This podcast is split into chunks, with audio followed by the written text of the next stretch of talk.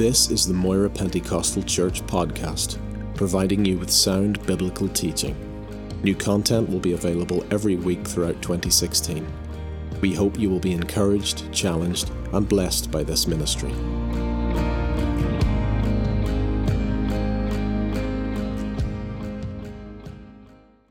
To go to uh, 1 Samuel chapter 17. And as you do that, I'll read a couple of verses from Hebrews 10. So 1 Samuel 17, and I shall read from Hebrews 10. Reading from verse 19 of Hebrews 10. Therefore, brethren, having boldness to enter the holiest by the blood of Jesus, by a new and living way which he has consecrated for us through the veil, that is, his flesh, and having a high priest over the house of God, let us draw near with a true heart in full assurance of faith, having our hearts sprinkled from an evil conscience and our bodies washed with pure water. Let us hold fast the confession of our hope without wavering, for he is faithful that promised. Uh, Sunday morning past, uh, we started a little series on the blood of the Lord Jesus Christ. And the first one, we talked about the blood in reference to forgiveness of our sins, past, present, and into the future. And then we followed on from that in the second, last Sunday night. Uh, we talked about fortitudes in our battles.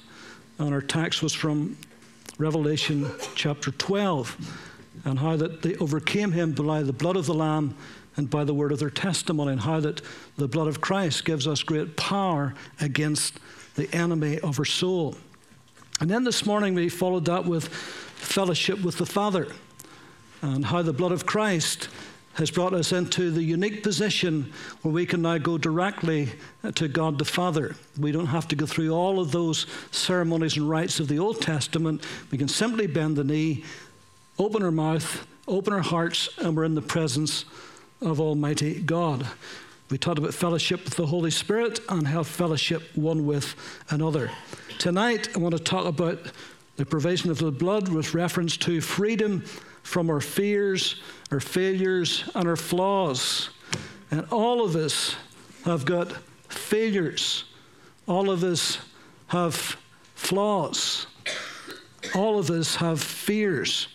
And so we thank God that the blood of the Lord Jesus Christ and the power of it can help us deal with this.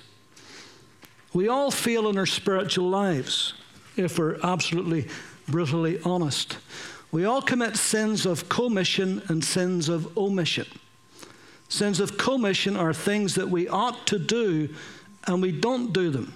Sins of omission are things that we no, sins of commission are things that we that we let me get this right.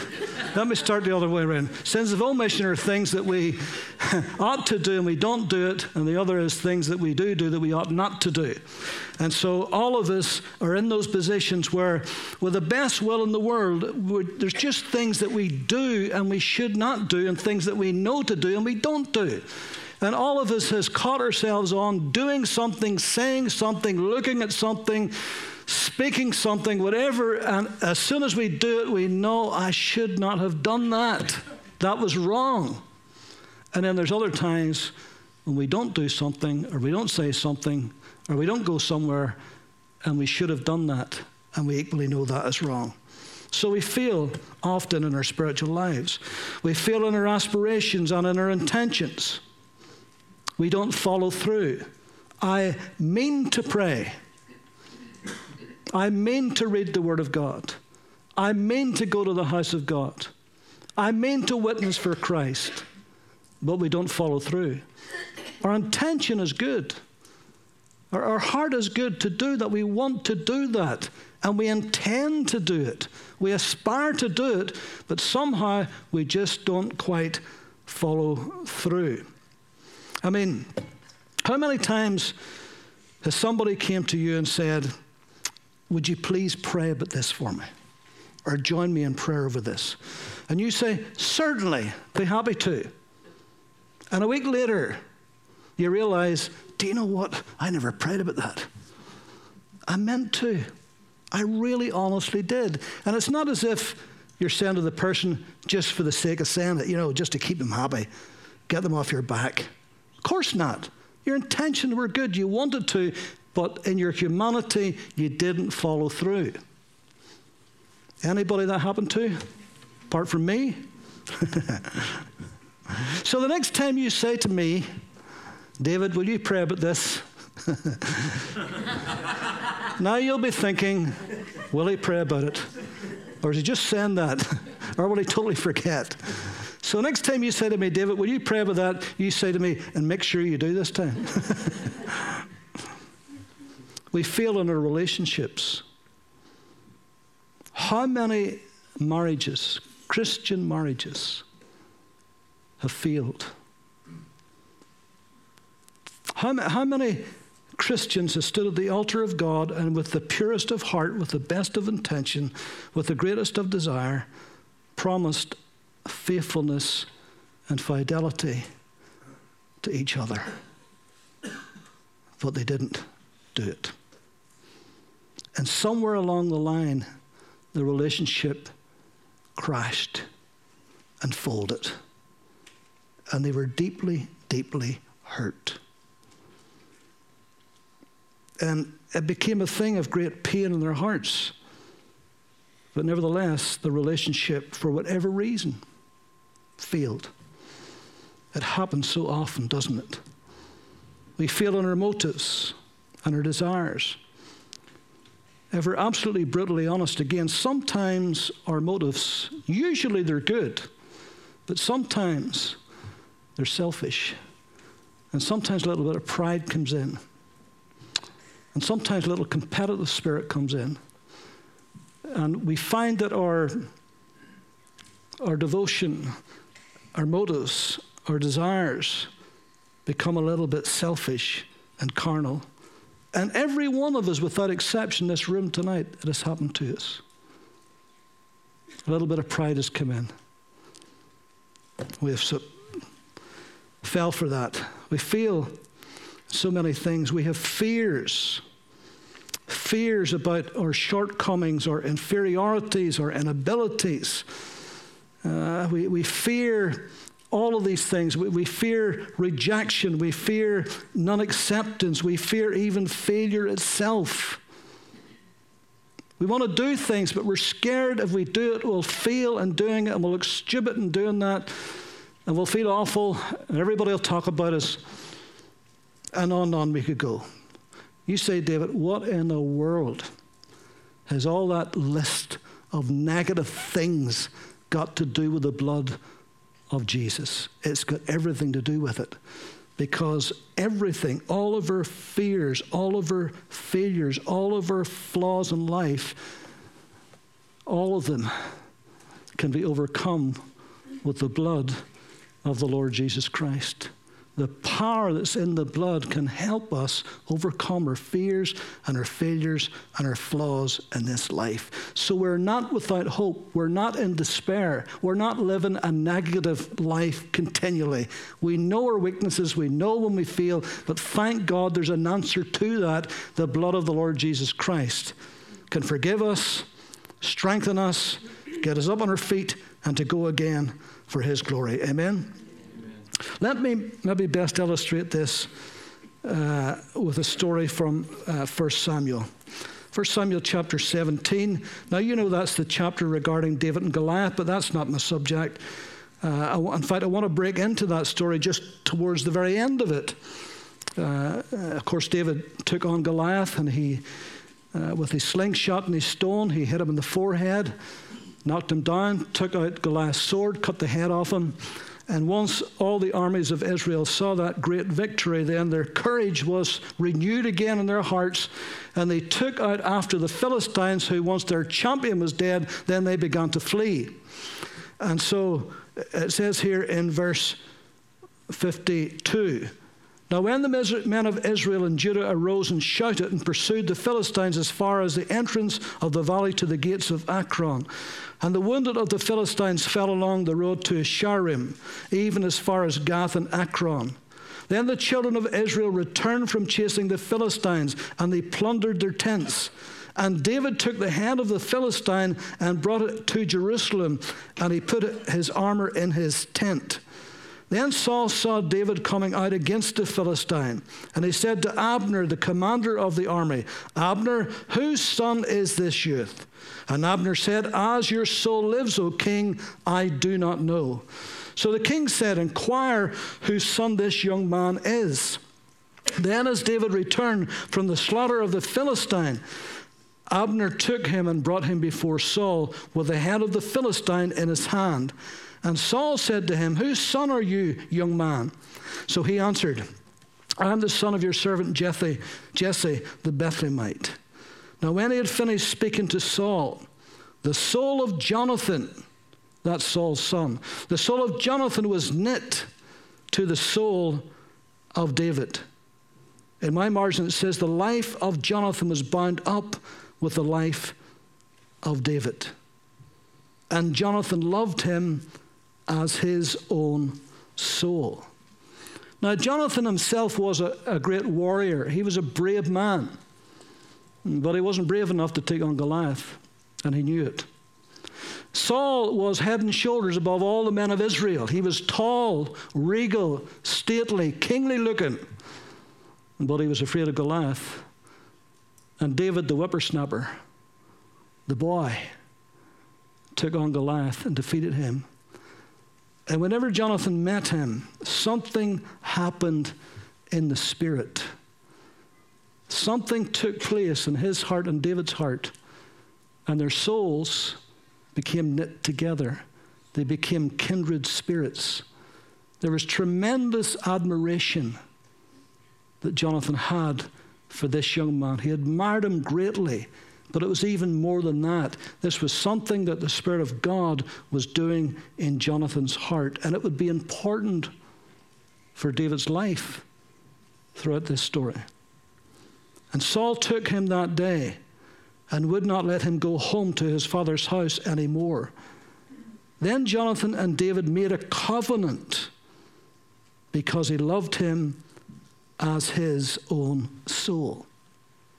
Now, although the text doesn't explicitly say it, but there's reason to believe it. But one translation says they cut a covenant. Covenants could be made with different, there were salt covenants, could be made with different things. But sometimes a covenant was made with blood. There was a cut made.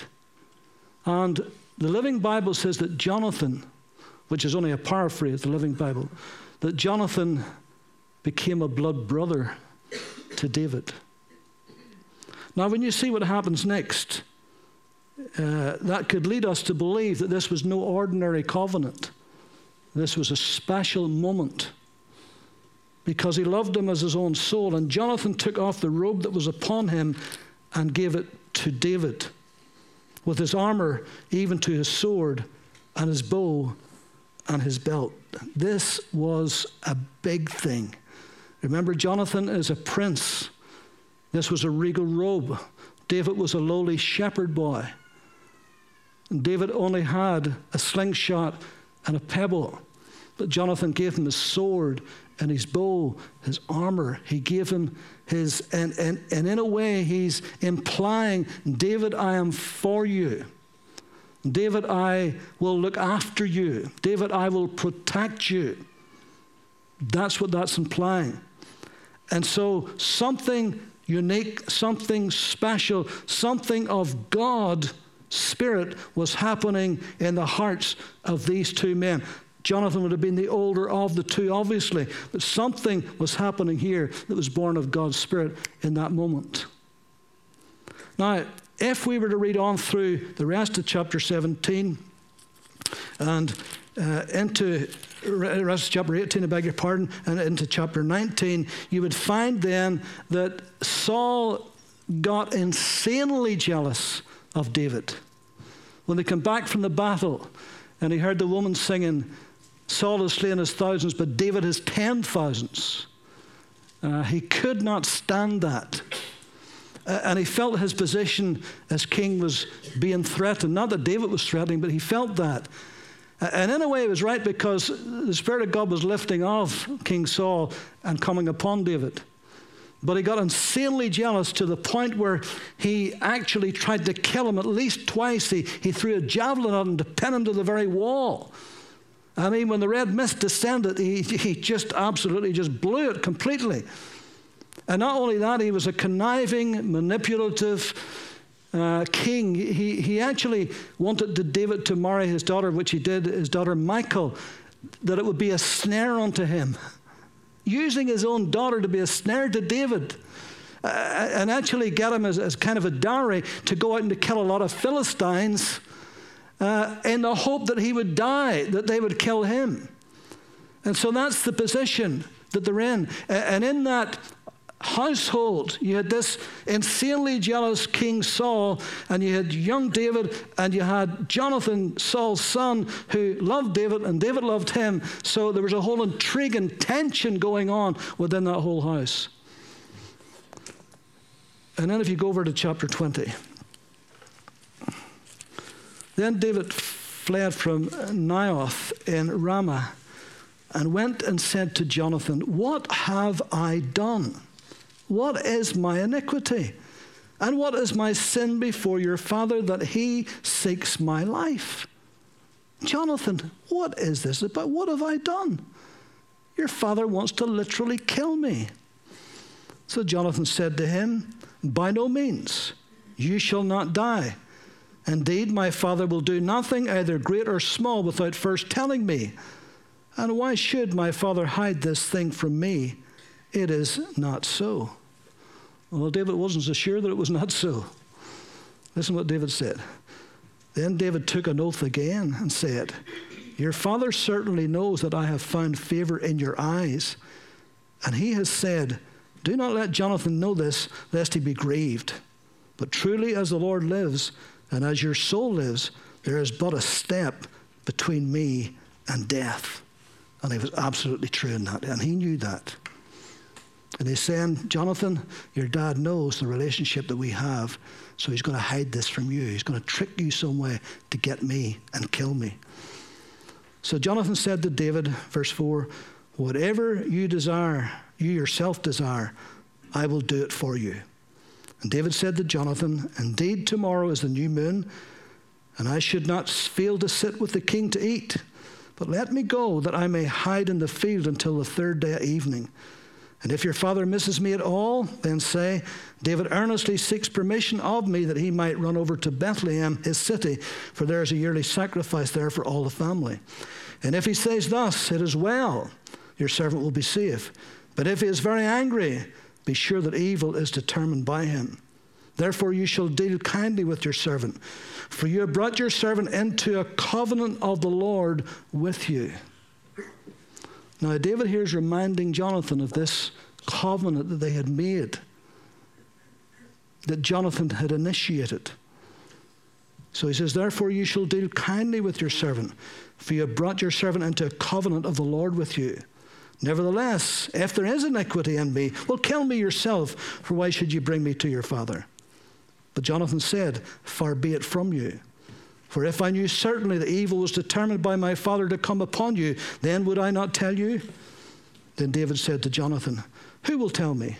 Or what if your father answers you roughly? And Jonathan said to David, Come, let us go out into the field. That, that would give them a little privacy.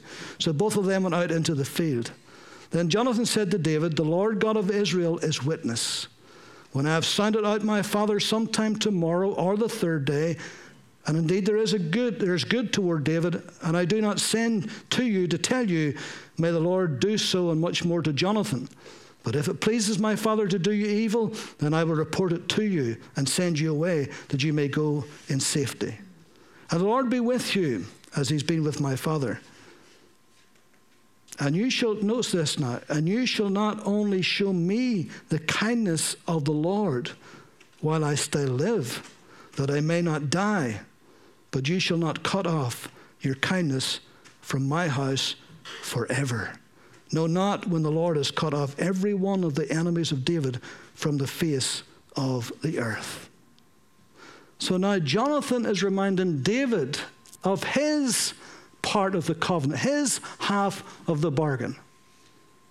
Now, Jonathan, you must understand at this point, he must have absolutely known that David was God's choice to be the next king and that the Spirit of God was moving off Saul.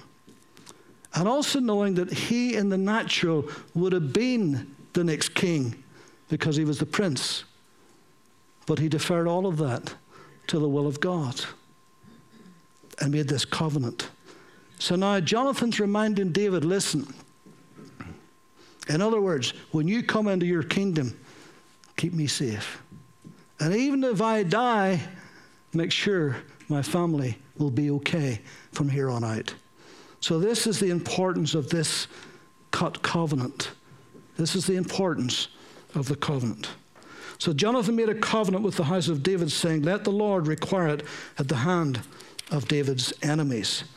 Now, Jonathan again caused David to vow because he loved him, for he loved him as he loved his own soul.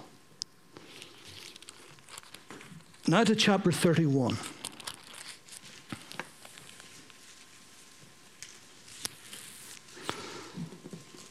Time has moved on. The Philistines, the ancient enemy of Israel, uh, are continually harassing the Israelites. There's fights between them continually. But here comes the sad occasion when, son, when Saul and his sons were slain in battle at Mount Gilboa. Now the Philistines fought against Israel, and the men of Israel fled from before the Philistines and fell slain on Mount Gilboa. Then the Philistines followed hard after Saul and his sons. And the Philistines killed Jonathan, Abinadab, and Malchishua, Saul's sons. And the battle became fierce against Saul, and the archers hit him, and he was severely wounded by the archers.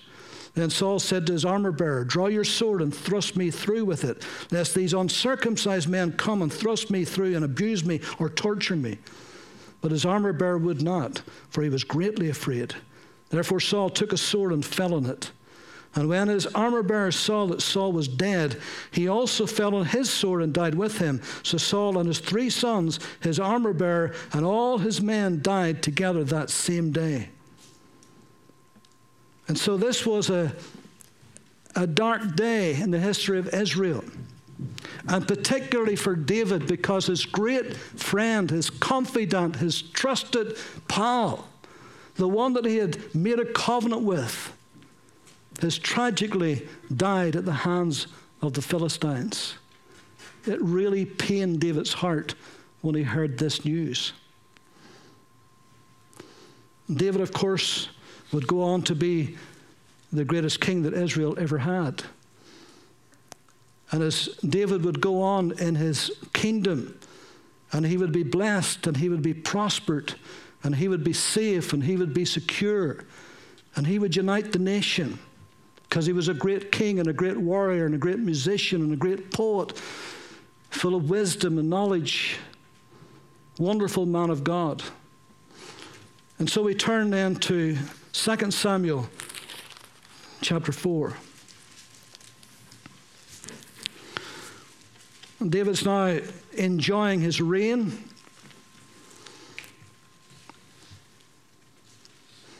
He's been more than capable of handling the Philistines. And then one day he gets up in the morning and he gets up and suddenly, and it had to be God's Spirit had moved upon him. After all of those years, suddenly, he wanted to know is there anybody left of the house of Saul? That I may show God's kindness to.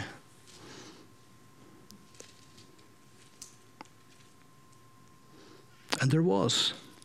Look what it says here in verse 4 of 2 Samuel 4. Jonathan, Saul's son, had a son who was lame in his feet. He was five years old when the news about Saul and Jonathan came from Jezreel. And his nurse took him up and fled. And it happened as he made haste to flee that he fell and became lame, and his name was Mephibosheth. Now, again, the story is very familiar to you, but to remind you that in those days, uh, whenever a king was killed by his enemies, uh, usually the first thing his enemies would do would be slaughter the family of the king that he had just killed. Reason was simple so that they would not grow up in five years, 10 years, 15, 20 years' time and come against them in vengeance and take back the kingdom. So they wiped them out. And so the nurse, knowing that, knowing the fall of the house of Saul at Gilboa, when the news came back, she immediately wanted to go to Gilead, to a place called Lodebar, the place of no pastures. That means to some of Saul's relatives who might live there where she could be safe and take this young boy. But as she ran in her haste, you see, she fell, and the little boy's feet were crushed. And by the time they would get to Gilead, the little boy's feet were permanently damaged, so that he was lame for the rest of his life in both his feet. And then in chapter 9 of 2 Samuel,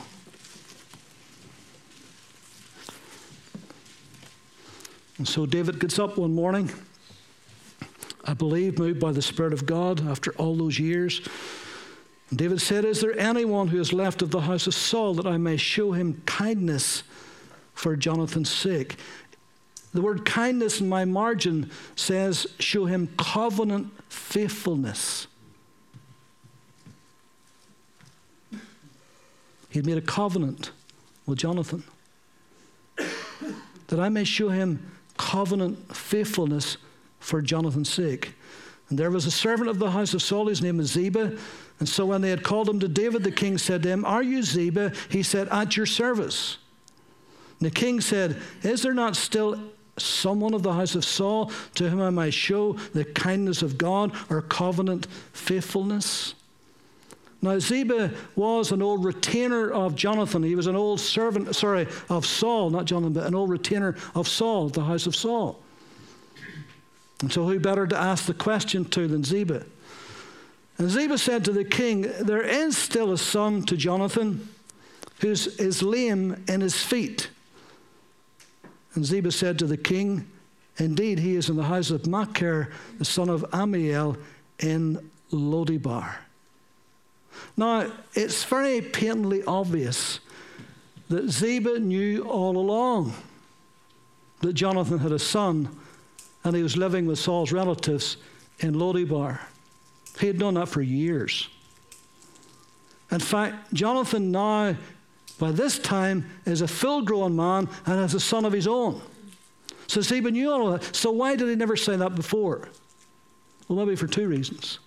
First of all, for the very obvious one, knowing how kings operated in those days and wondering if David finds out about Jonathan's son, maybe because he's the grandson of Saul and knowing the bad blood between Saul and him, maybe he will go and wipe him out. So there's nobody who would come against him of the household of Saul. Maybe that's what he thought. Or, or maybe he was thinking about himself. Well, if there is a relative, and there is, and if David finds out about that, I know what David's like. He'll bring him back, and he'll bless him, and he'll help him, and he'll give him everything he's got. What about me? What will that do to me and my sons, my family? Because he had a good ranking position. So it could be one of those two reasons why he never uh, said to David. But we can see here that David had asked the question and he gave the answer. Then King David sent and brought him out of the house of Machir, the son of Amiel, from Lodebar. Now imagine for a moment. Here's Mephibosheth, fully grown adult with a son of his own. All those years he's been living in the place of no pastures, in the barren place. All of those years with crippled feet, with all of his fears and his flaws, and maybe feeling a complete and utter failure in life, living meanly in that place, hiding, maybe continually thinking, I wonder if David knew I was alive, would he come and kill me? Yes, maybe to the age of five, maybe he only ever heard good about David, but that was a long time ago. And he knows as an adult now how these kings operate because most of them are despots. And so, for all of those years, he's in hiding and he's wondering and he's apprehensive and he's anxious. And, and suddenly, he hears outside early one morning, maybe before dawn, he hears a noise and a commotion. And he hears horses and clanging of armor. And he opens the door, and there's David's men standing there. I wonder what he thought. I wonder did he say, Oh God, I'm finished. David has found me. He'll kill me. My life is over. What about my wee son? Maybe all these thoughts were racing through his mind. Not a great position to be standing in at that particular time. But Ziba must have said, Mephibosheth, King David wants to meet you. He wants to see you face to face. So then the king sent and brought him out of the house of Machir, the son of Ammiel from Lodebar. Now, when Mephibosheth, the son of Jonathan, the son of Saul, had come to David, he fell on his face and prostrated himself. Then David said, Mephibosheth? Do you notice the question mark after that? Mephibosheth? He's thinking, is that really you? Some commentators think that maybe David had never seen Mephibosheth because, as a little boy, that's when all the tensions and all the struggle and all the strife and all the danger was going on in Saul's house with David and Jonathan and his father. So, but maybe he did see him. Maybe Jonathan did. Maybe he sat on his knee at one point as a little boy, but now he's a grown man with a son of his own, and David hasn't seen him all those years. And saying, Mephibosheth, is that really you? I remember one time, a friend of ours, he, he owned a, a second-hand car a place up the Newtownards Road. And he came here for a little while whenever we started up. And I was up visiting him one day. I don't know what about, but I was up visiting him and I was in his office. He was sitting behind his desk and there was two guys standing to the side and I walked in. I was talking away to him. I never really paid any attention to the two fellows. All and say hello and that was it. I didn't know them. So after a few moments chatting, he says to me, uh, You don't know him, sure you don't. I looked at this big guy, about six foot, he's built like a tank. And I says, No, I don't know him. He says, That's my son. He says, You dedicated him when he was a baby. I would not have known him from Adam, simply because of the years. And maybe that's what David felt like here. Mephibosheth? Is that really you? Old Matthew Henry, the great old commentator of yesteryear, says that maybe he saw the likeness of Jonathan in Mephibosheth. Maybe he saw the likeness of Jonathan in Mephibosheth.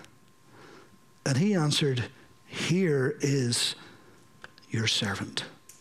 But note this, verse 7. So David said to him, Do not fear. Would that not imply that Mephibosheth looked afraid? Maybe he looked terrified. Maybe he thought, ah, my number's up. He's found me. The game's over. No more hiding. I'm standing before my nemesis. You see, I don't think that Mephibosheth knew that David and his father had made a covenant. And he would be a beneficiary of the covenant that was made. He would be blessed because of the covenant. I don't think he knew that at that time. He answered, Here is your servant. So David said, Do not fear, for I will surely show you kindness for Jonathan your father's sake. This is covenant faithfulness.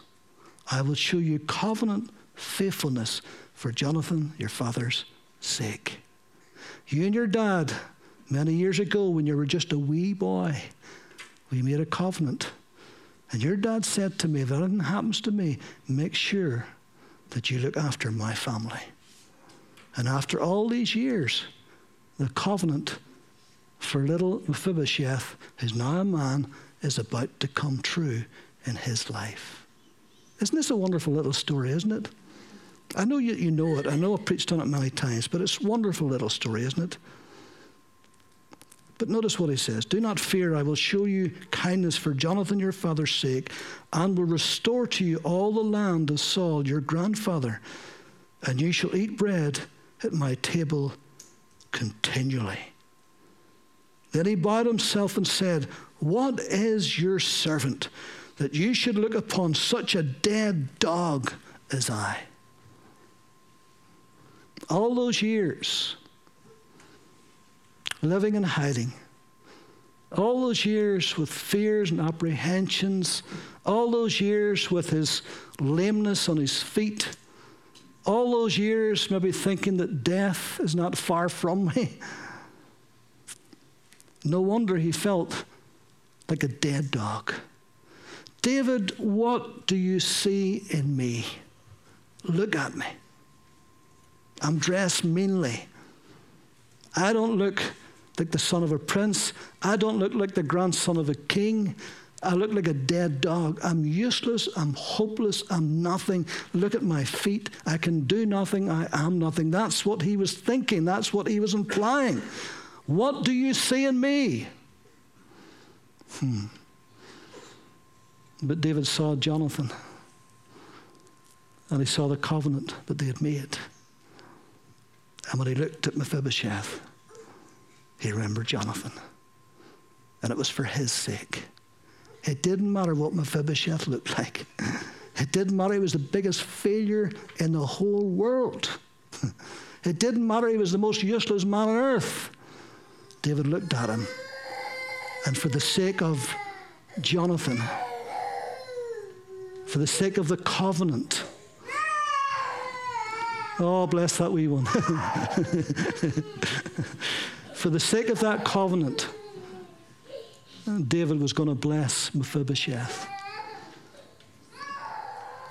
And sometimes, in the midst of all of our failures, all of our flaws, all of our inadequacies, all of our inferiorities, all of that stuff that wants to weigh us down, we wonder what in the world does God ever see in us? I can do nothing. I'm useless. I'm hopeless. I'm nobody. I'm a dead dog.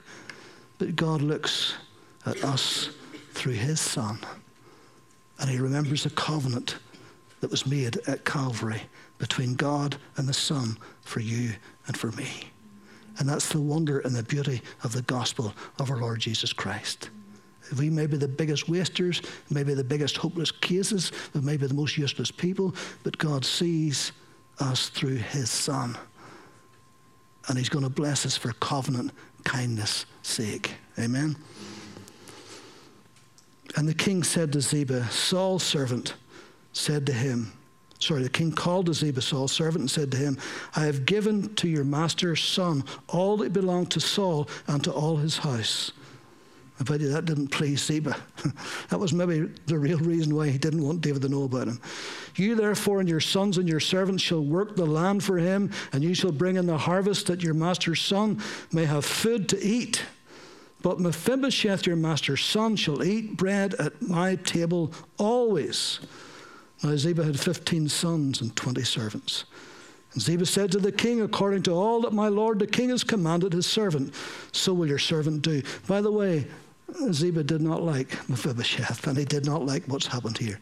And if you read on through the story, you'll find out he really didn't like it, really didn't. But the covenant had been made. As for Mephibosheth, Mephibosheth said to the king, shall eat at my table like one of the king's sons. Mephibosheth had a young son whose name was Micah. And all who dwelt in the house of Ziba were servants of Mephibosheth. So Mephibosheth dwelt in Jerusalem, for he ate continually at the king's table, and still and withal, he was still lame on both his feet. The type is very obvious, isn't it? The nurse fell as she ran, and the lameness was a result of that fall. Our spiritual lameness is a result of the fall. And that's why all of us were spiritually lame. But because of the blood of Calvary. We have been brought into the household of God. We are now king's sons. In fact, we're kings and we're priests unto God, the Bible says. And we can eat bread at his table continually. Does that mean that we'll never be without flaw or without fault or without a feeling or without a sin or without a mishap? No. No. Not while we live in this world. But we put our crippled feet under his table and we eat bread continually because we are as one of the king's sons. See what the blood has done for us? God shows his covenant kindness for Christ's sake. It's nothing of us, it's nothing of ourselves. It's all of his grace, it's all of his mercy. 2,000 years down the road since that covenant was made, people all over the world are coming in to the king's household. With all of their spiritual lameness, they come in and they become part of the great family of God. We have been adopted into his family. it's wonderful, isn't it? And so the blood of the Lord Jesus Christ, God's Son, has cleansed us, has forgiven us, has empowered us, and has caused us to be part of his great household. And every single one of us tonight, all of us with our faults, our feelings, our flaws, all of us with all of that stuff that sometimes trips us up, all of that, all of that, God sees. But He sees His Son and He sees His blood. He says, I will forgive you. I will cleanse you. I will empower you. I will grace you. I will help you. I will lift you up. I will give you dignity in my kingdom. And it's wonderful, isn't it? To the glory of God. Let's pray. Lord, we thank you for your precious word. It so encourages us to know what you really believe about us. You know all of our faults, all of our feelings, and yet you love us in your mercy. Thank you, Lord Jesus, for what you did at Calvary. Thank you for giving your very life's blood for us. We're here this day in your house because of what you did 2,000 years ago, and we've never been the same since we received you. So thank you for that covenant that you made on behalf of us.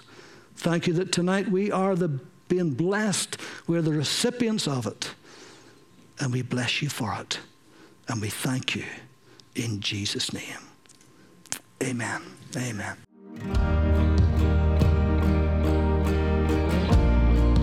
Thank you for listening to this podcast. We produce a variety of sermon videos and inspiring Christian content available for free on our YouTube channel. Just go to YouTube and search Moira Pentecostal or visit our website for more information www.mpc.org.uk.